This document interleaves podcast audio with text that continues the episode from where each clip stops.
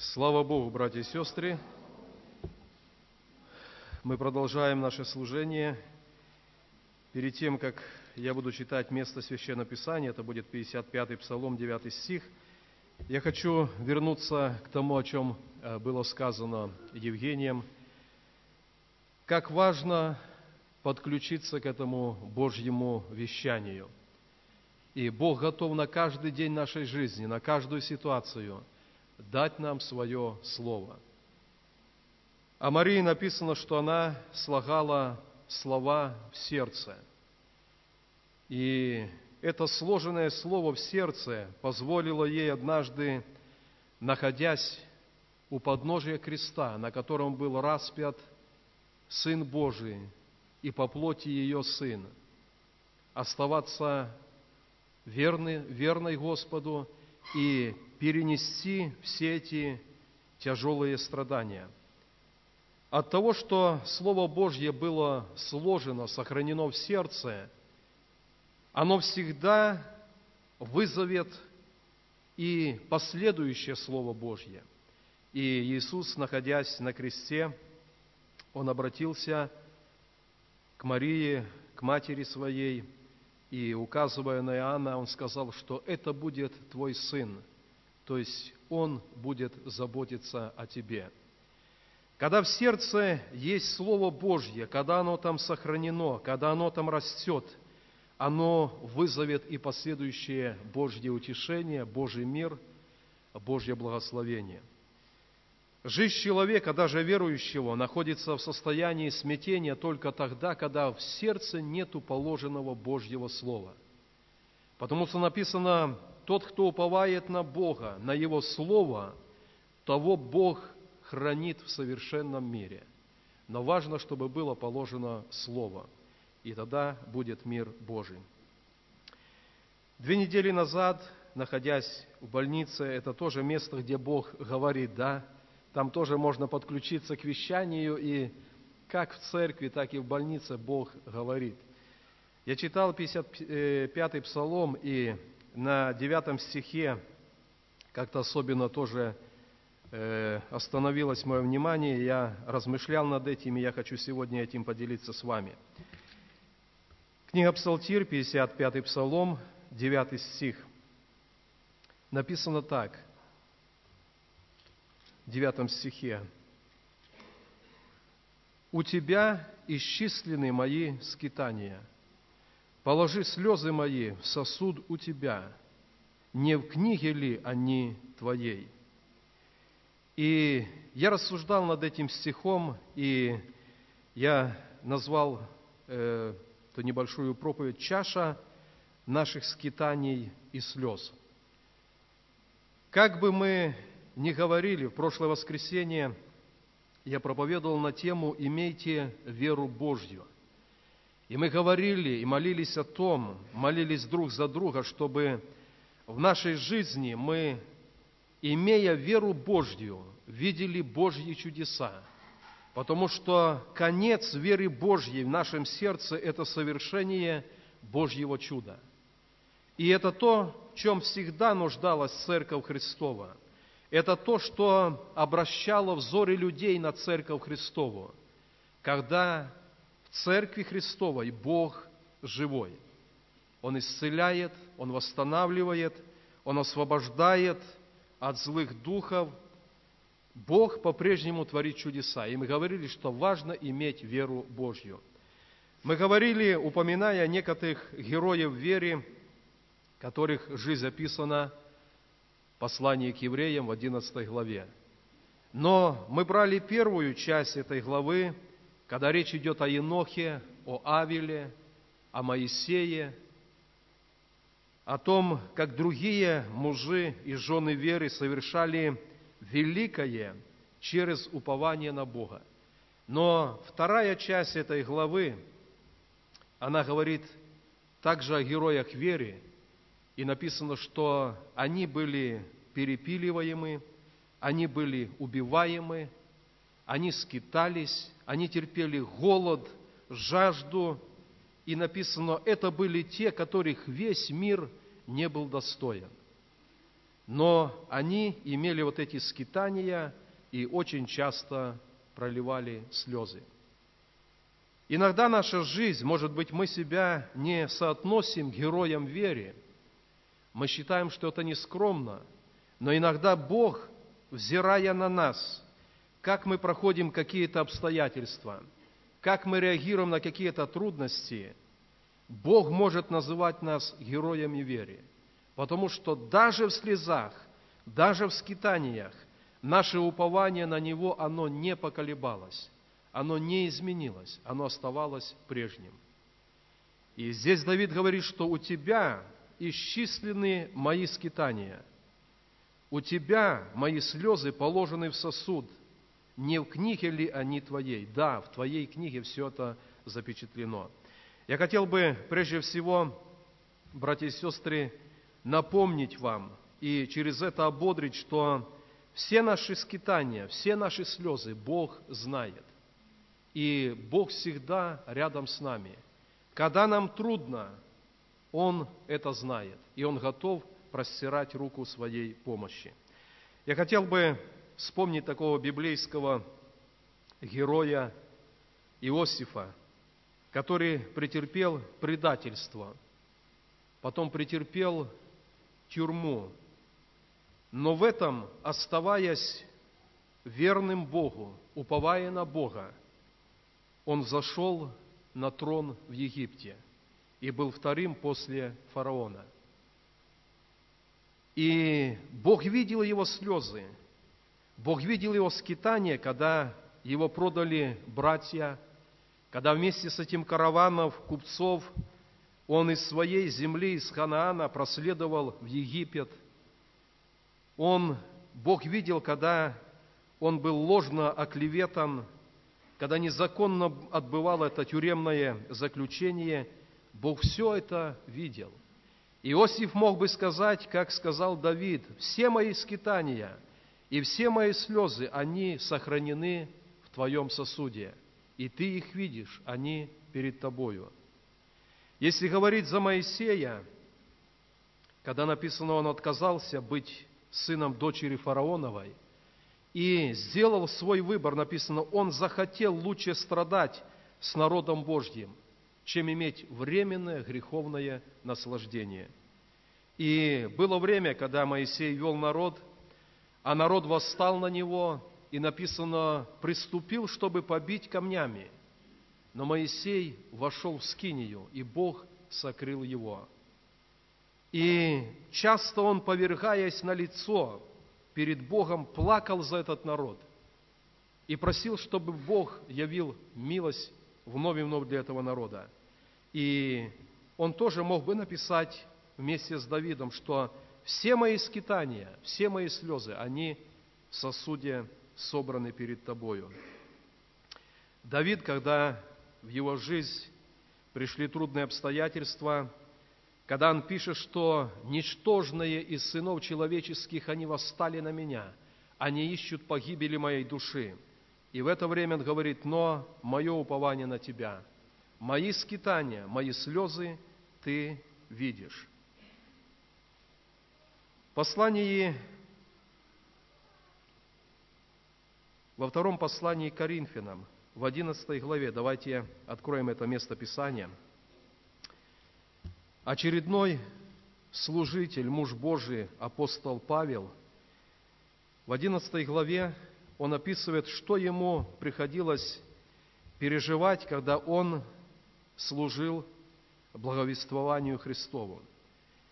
11 глава, 22 стих, он говорит о своем апостольстве, о своей равнозначности другим апостолам – и в 22 стихе ниже он говорит так, «Они евреи, и я, израильтяне, и я, семя Авраамова, и я, Христовы служители, в безумии говорю я больше». И дальше он рассказывает, через что ему приходилось пройти как служителю Божьему. «Я гораздо более был в трудах, безмерно в ранах, более в темницах и многократно при смерти» От иудеев пять раз дано мне было по сорока ударов без одного. Три раза меня били палками, однажды камнями побивали. Три раза я терпел кораблекрушение, ночь и день пробыл во глубине морской. Много раз был в путешествиях, в опасностях на реках, в опасностях от разбойников, в опасностях от единоплеменников, в опасностях от язычников, в опасностях в городе, в опасностях в пустыне, в опасностях на море, в опасностях между лжебратьями, в труде, в изнурении – часто в бдении, в голоде и жажде, часто в посте, на стуже и в наготе. Кроме посторонних приключений, у меня ежедневно стечение людей, забота о всех церквях. Кто изнемогает, с кем бы и я не изнемогал. Кто соблазняется, за кого бы я не воспламенялся. И это говорит служитель Божий. Говорит человек, которого э, Бог восхищал он видел устроение Божьего Царства, и он говорит, что вот так проходило мое служение. И во всех этих переживаниях апостол Павел также не поколебался. Но во втором послании к Тимофею, когда его земной путь заканчивался, апостол Павел – 4 главе 2 послания к Тимофею, 6 стиха он говорит так. «Ибо я уже становлюсь жертвою, и время моего отшествия настало.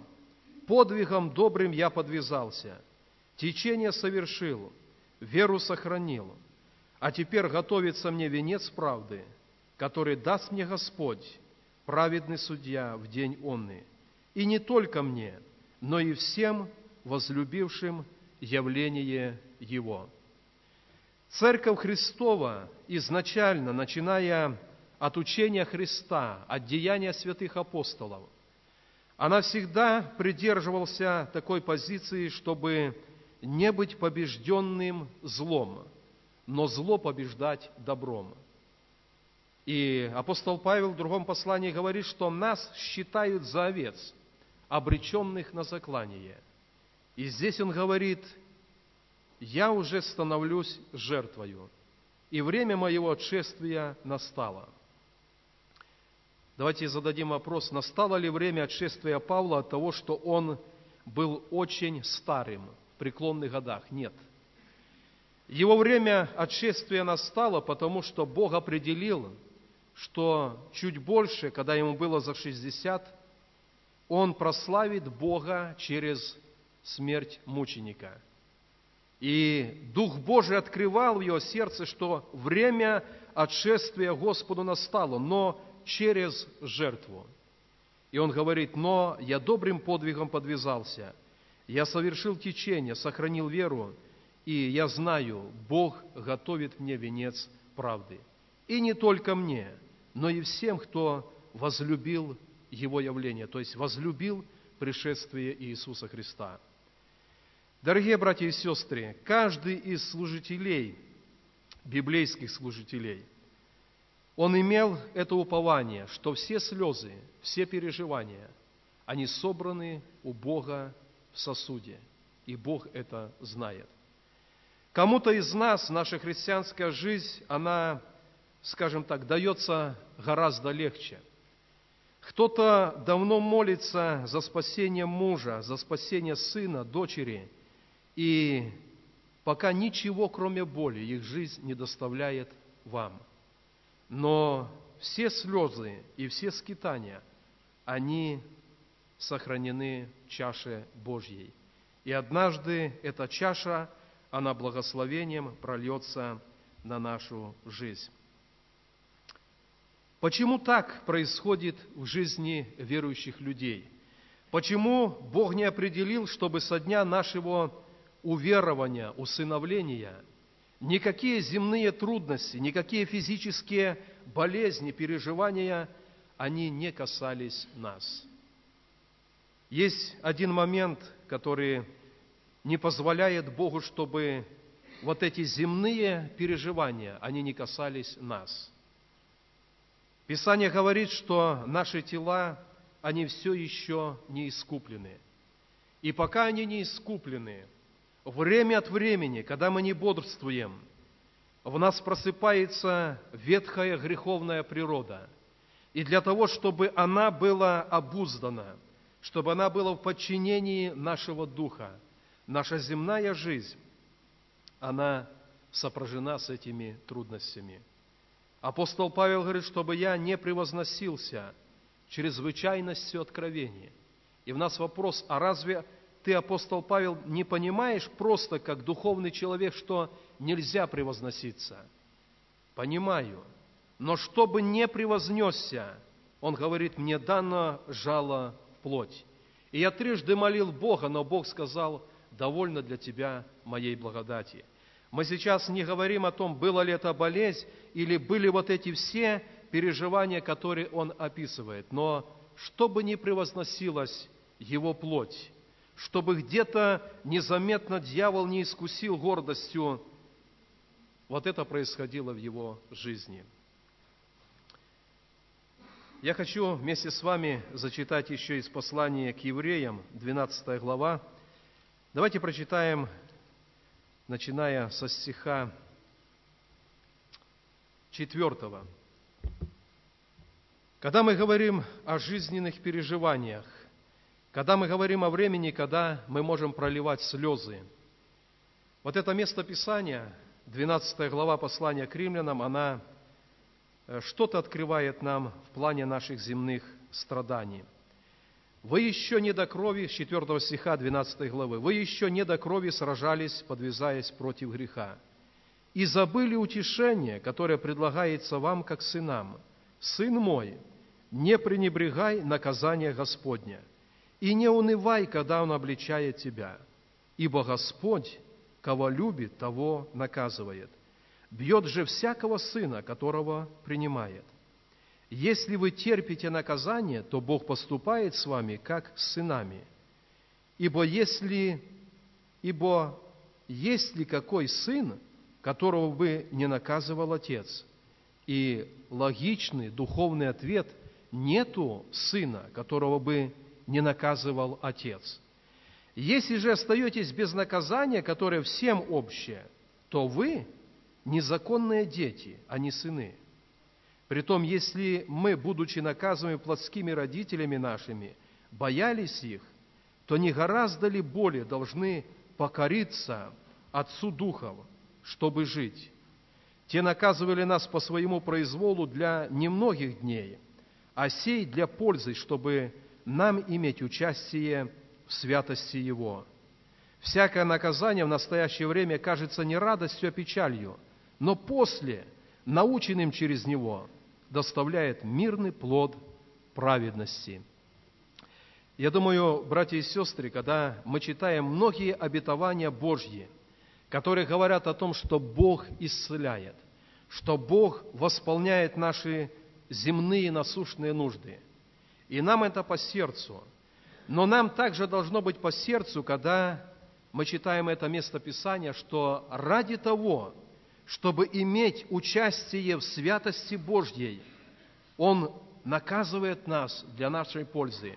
И для нашего сердца это тоже должно быть глубоким миром. Хотя написано, нам кажется это печалью, а потом, получивший плод праведности в жизни, нам доставляет это утешение. Я очень часто наблюдаю, являюсь свидетелем, как многие дети – они непослушны своим родителям. Они не почитают своих родителей. И я знаю, что делать с маленькими детьми, чтобы они выросли послушными и почитающими родителей. Но я не могу это сделать с не моими детьми. У меня нету прав, они не мои. Когда мои дети подрастали, я знал, как направить их. И естественно, когда обращаются к нам наши некоторые братья и сестры и говорят, ребенок ну просто вышел из всякого послушания, и вроде бы наказываем, и нету никакой пользы. И единственное, что я говорю, что ваше наказание, оно недостаточное. Когда наказывает папа и мама, мы не отодвигаем в сторону нашу родительскую любовь. Мы по-прежнему любим, нам даже больно наказывать, но чтобы была польза для будущего, мы наших детей, горячо любимых, мы сильно наказываем. И мы преломляем их жизнь в будущем для праведности. И они становятся на путь Божий, и, почитая нас, они почитают Бога. Может быть, не так часто мы об этом говорим в церкви, и это полная противоположность так называемых э, прав детей или вот этого движения э, в защиту прав детей. Но Писание так говорит, что сын, который пожалел розги, то есть отец, который пожалел розги для сына, это небрежный отец. Он перепутал, что такое настоящая любовь и что такое попустительство. И мы говорим это в земной физической жизни, а Бог говорит, я тоже отец. И когда я вижу, что ты как сын или как дочь, где-то в глубине помыслов сердца начинаешь уклоняться, то, любя тебя, я приложу к тебе мою руку и применю определенное наказание. И написано, не гораздо ли более мы должны быть покорны Отцу нашему Небесному, чтобы жить. Потому что если не так, духовная смерть, она может подстерегать уверовавшего человека. Но мы покоряемся Отцу. Конечно, наверное, мы можем провести параллель, когда наши дети послушны – когда наши дети почитают нас, почитают других старших людей, мы не наказываем детей для профилактики. В этом нет смысла. Но когда мы видим определенную причину, определенную нужду, мы можем наказывать детей. И Бог говорит, я отец, и когда я делаю это, то не смутись. Это может показаться печалью – но в будущем ты будешь участником Его святости и будешь иметь мирный плод праведности. Когда-то Асав, когда писал Псалом, по-моему, 72-й, он говорит, «Я посмотрел на нечестивых, они живут в беззаконии, они творят грех с ненасытимостью, и ничего в их жизни не случается». И вторая параллель, то, что, наверное, хотел сказать Асав. А когда верующий человек, когда Божий человек где-то нарушает волю Отца Небесного, то рука Божья тут как тут над его жизнью. И это правда, дорогие братья и сестры, что люди в мире за свои беззакония, они, как правило, не страдают. Но когда мы, познавши, написано Его как Отца, и где-то нарушаем Его волю – очень часто какое-то наказание Божье, оно не замедлит прийти в нашу жизнь.